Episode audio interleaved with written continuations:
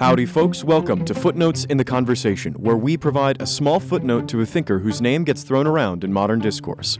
I'll tell you when and where they live, who they were, and a few important things about their life. Then I'll give some context to their ideas. Who are they responding to? What parts of their culture are they interacting with?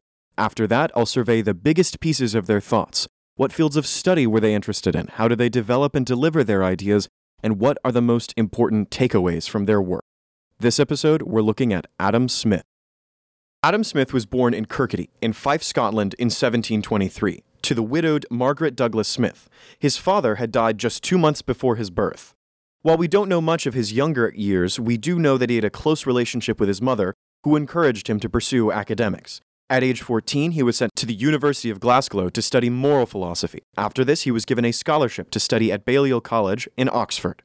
He found Oxford to be intellectually stifling, and that the professors had, quote, given up altogether the pretense of teaching, end quote. After this time, in 1748, he began teaching at the University of Edinburgh.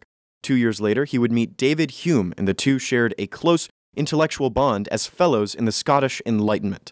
Soon after, he would become the head of moral philosophy in the University of Glasgow, the same one which he had learned at. He spent 13 years here in academic, which were, quote, by far the most useful and therefore happiest, quote, time in his life. In this time, he published The Theory of Moral Sentiments, and that, alongside his lectures, would give him fame. It is at this time that he diverted less to moral philosophy and more on economics and jurisprudence in his lectures. After these 13 years, he became a tutor for a wealthy British politician's son. He was to tour Europe together and educate Henry Scott. He was introduced to the French Physiocracy School, which he thought had the best explanation out there in his time for how nations garnered wealth and what was the most important pieces of that wealth.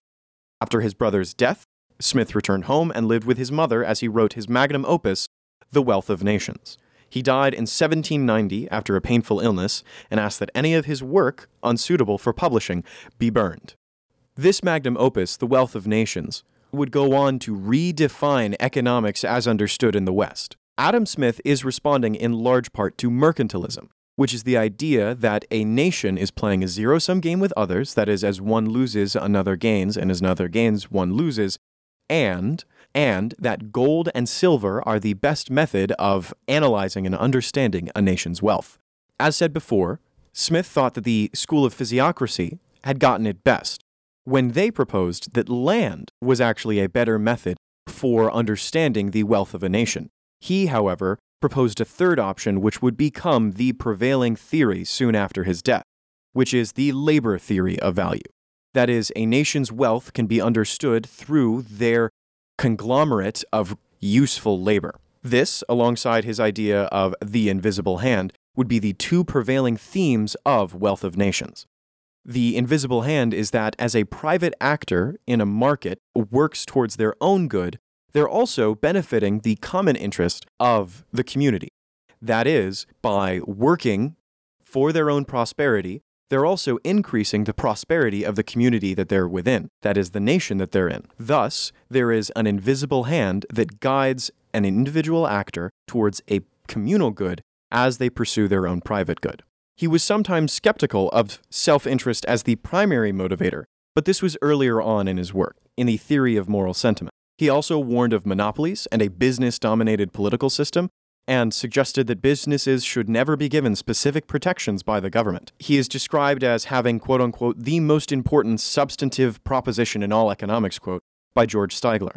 His labor theory would go on to be used by all classical economists, and even those that would disagree with him, like Marxian economists, would still approve of this labor theory of value. Adam Smith's effects on the world of economics cannot be understated he redefined how nations view their own wealth in the Western world. During the Industrial Revolution, Britain would go on to adapt his own model, and soon after, it would become the understood standard. He paved the way for all of classical economics, and a conversation on the Western economic world cannot be complete without including Adam Smith's name. Well, folks, that has been a footnote in the conversation on Adam Smith. Take care.